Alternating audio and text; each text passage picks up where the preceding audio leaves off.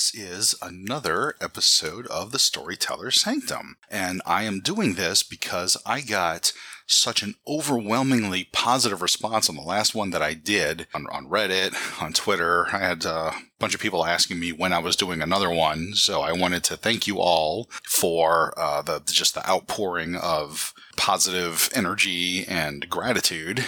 I really appreciate it. And I am doing another one today because I've I've been seeing some people asking about immersion in games, and a lot of people are saying, you know, I really want to start storytelling a, a, White Wolf game or just any other kind of game in general, actually, and saying that they're hesitant to do it because they don't know if they can do an immersive experience for their players. And so they're kind of not wanting to do it at all if it can't be immersive. So I thought I'd talk a little bit about immersion today. Before we really get into it, one thing that we have to be on the same page on is, you know, what is immersion?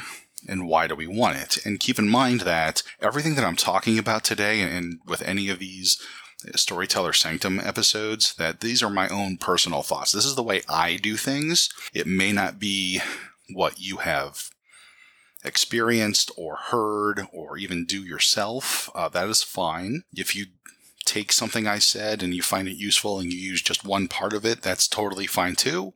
If you disagree with everything that I say, that's totally fine. I love talking about differences in opinion and maybe I might learn something. So if you disagree, reach out to me. Tell me the way you do things. This is how I learn as well.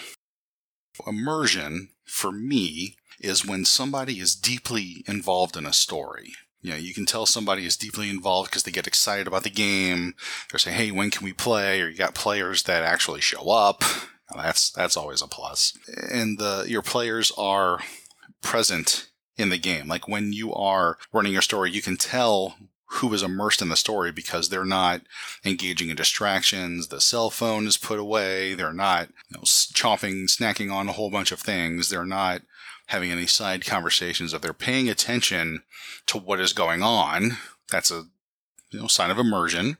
When players are engaged in the story making, and another way you can tell is when your players are engaged in the story making aspect and not so much going off track, or if they are not I guess, trying to throw a monkey wrench into things just because they think that would be entertaining or more exciting, uh, and they're they're more interested in telling know, an engaging story where bad things happen, consequences happen, and it promotes character growth. So that is one part of immersion. The other part is where, as a storyteller, you create deeply personal experiences for your players. And when I say deeply personal, I mean emotionally and physically personal.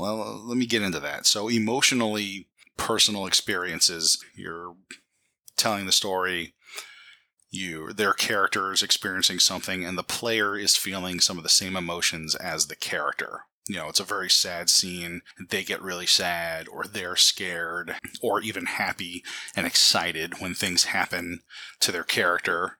And the physically, the they have this, they have uh, physiological responses to the game. Uh, I think everyone who has been a game master or dungeon master really lives for those moments when they describe something that's scary in the game and a player says, Oh my God, my heart's racing so fast. I'm like, I'm sweating, I'm shaking, you know, I'm having a physical reaction to this thing that you are describing.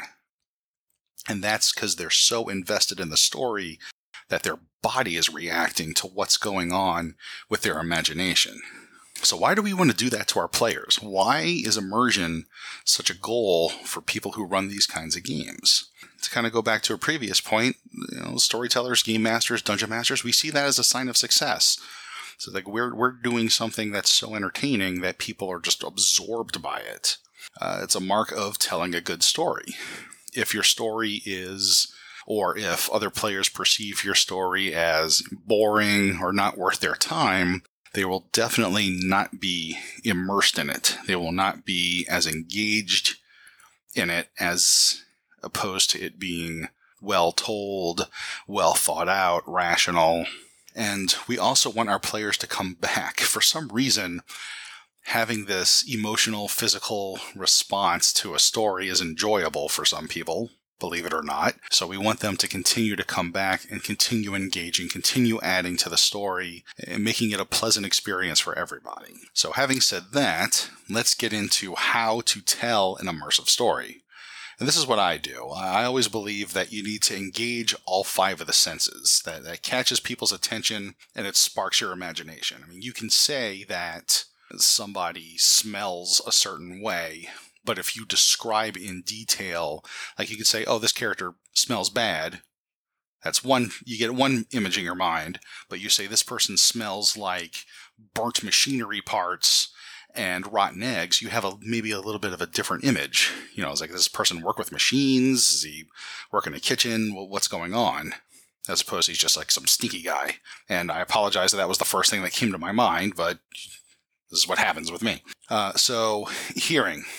Don't just describe what somebody's hearing, but if you have some music in the game, like you walk into a club and this a particular song is playing, play that song at the table.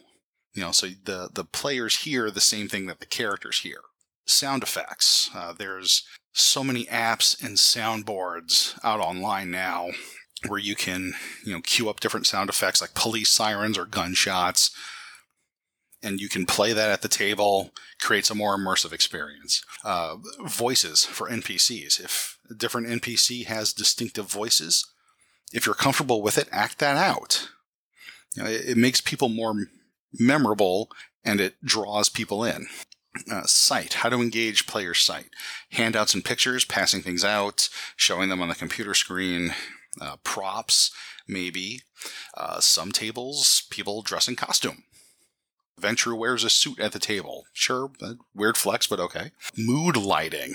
This is interesting too. If you want if you want people to become more focused on the action or what's going on at the table, dim the lights around them and they'll naturally be more attuned to kind of what's going on, especially if you have candles on the table. Touch. How do you engage touch? Uh, props. We talked about it before. Uh, you know, texture. You know, it's like a, you know, you find sandpaper and you give them some sandpaper, they can feel it and interact with it. That's pretty cool. Touching players uh, if that's okay at your table, it can be something that can be more immersive if an NPC grabs a player by the shoulder or grabs a character by the shoulder, sorry, and you, as the storyteller, grab the player. It's more of a, it's that, it bridges that gap between player and character. But once again, with permission, consent is paramount. Uh, smell. How do you engage smell? Since uh, Cantrip Candles makes uh, a good line of, you know, you burn the candles and you get certain smells. It's pretty cool. Essential oils, perfumes. Uh, you want to be mindful of anyone's, you know, uh, perfume allergies. Uh, food. If you're playing a game and at one scene there is a table with a certain type of food, having that food present could help, which goes into my next part about taste you know, if your characters are at a banquet, this may not apply so much to Vampire, but other games are at a, a feast and a certain dish is being served. If you have that dish ready for the players and the players all sit at a table and eat the same food as their characters are eating and interacting in character, that is a hugely immersive experience. And you may get more, you know, non, uh, non-verbal cues from your players that you wouldn't normally get. Another another way that I like to make my stories more immersive is to have relatable NPCs. Uh, when you're coming up with relatable NPCs or NPCs that evoke sympathy or maybe some empathy, saying that you want to have other characters that your players interact with that are flawed, maybe maybe pitiable. They're going through some rough times, they, or like the players themselves can have some kind of connection to the NPC, even though their character does not so much. Like if you have an NPC that is very socially awkward and you have a player that has some social awkwardness, they'll instantly bond with that NPC, even if the character is more outgoing. Uh, you want to have NPCs that the characters love or hate. You want to have like some kind of emotional connection with the NPCs, and that's you know the sympathy empathy part but having more npcs that are you know real people, realistic. Not every NPC has to be an overpowered Superman or Superwoman, right? Uh, another way of telling an immersive story is the story has to make sense. If you are describing uh, like a, a, scene placement for a game or even a dungeon and they come across a church, you know, that church better have an altar and some pews in it. You know, it has to be like the architecture has to be believable. You know, if you're describing a nightclub and there's no music playing or no dance floor, it, will kind of pull people out of it because they're def- they're expecting one thing and that thing has to be in there. Or if it isn't, there has to be a believable reason why it is not there. Realistic characters, we talked a little bit about that with the NPCs, but their motivations and their reasoning has to be realistic. Now, unless, of course, that's part of the NPC's thing, that they're not rational people, but everyone has a motivation. You know, most NPCs don't exist just to serve the PCs. We like to think that, but they have their own agendas, they're living, breathing entities. And the story itself must be logical. You know, the players don't know all the pieces of the story, but you should. You know, even if, if events happen at the beginning of a chronicle or a story that they may not completely understand, through the course of the story, things need to start making sense. Why is the big bad in your campaign gathering up all the women in the town?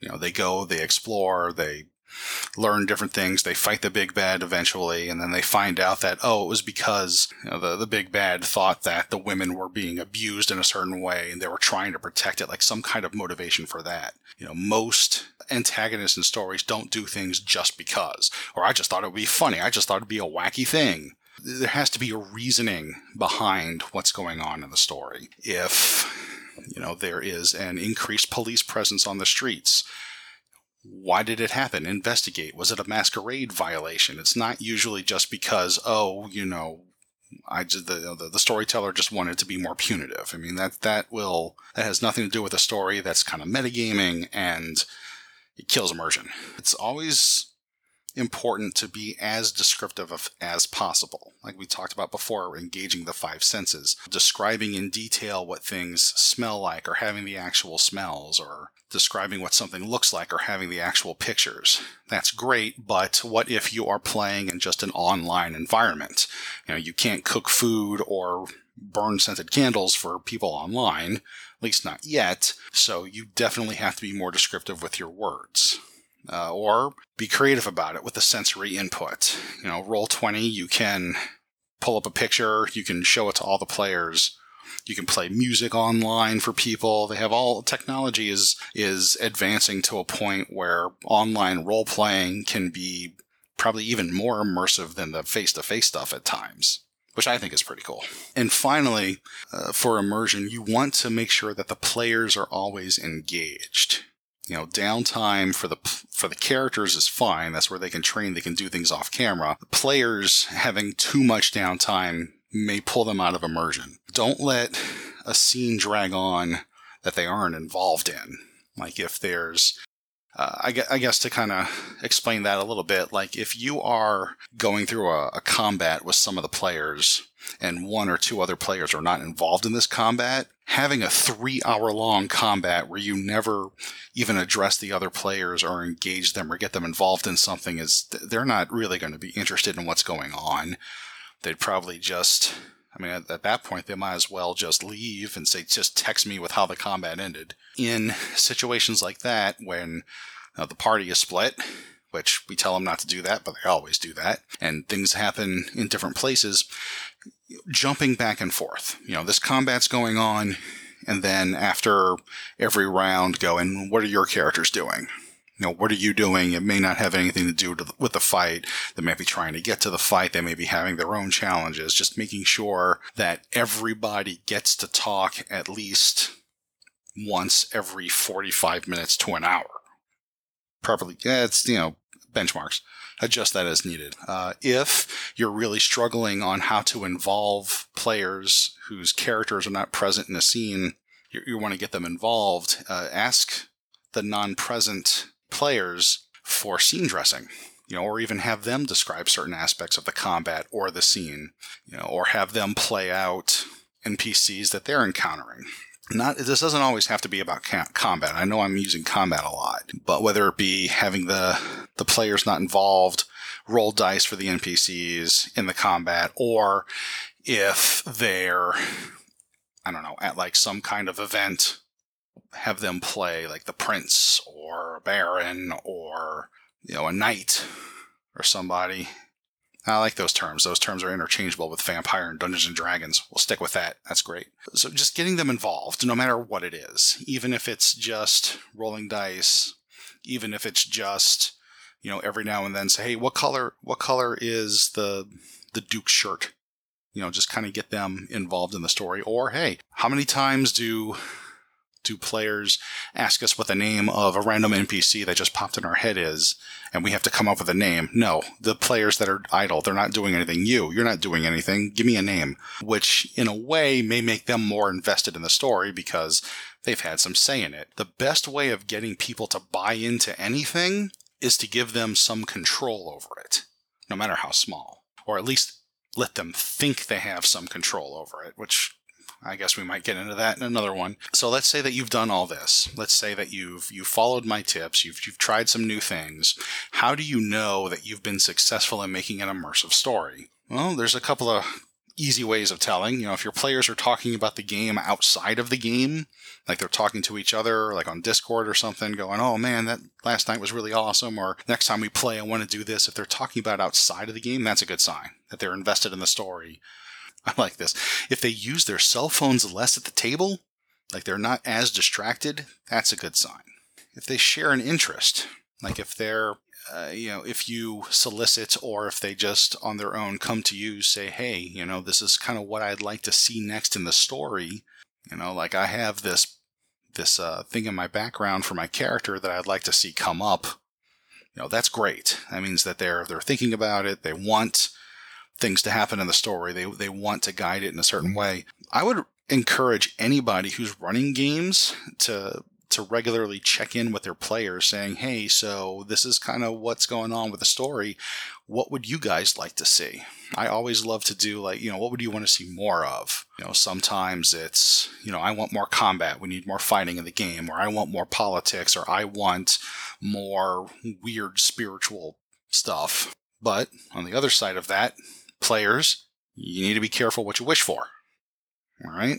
That's kind of my piece on immersion in games. I hope that somebody out there finds this helpful. If you want to give me some feedback, that'd be great. You can just kind of reach out to me on Twitter at Chadlicious or at in underscore vein underscore podcast or at chaotic underscore podcast. You know, if you have any other tips, tips for me, disagreements, questions, uh, an idea for what you would like to hear in the next Storyteller Sanctum, please, please, please let me know.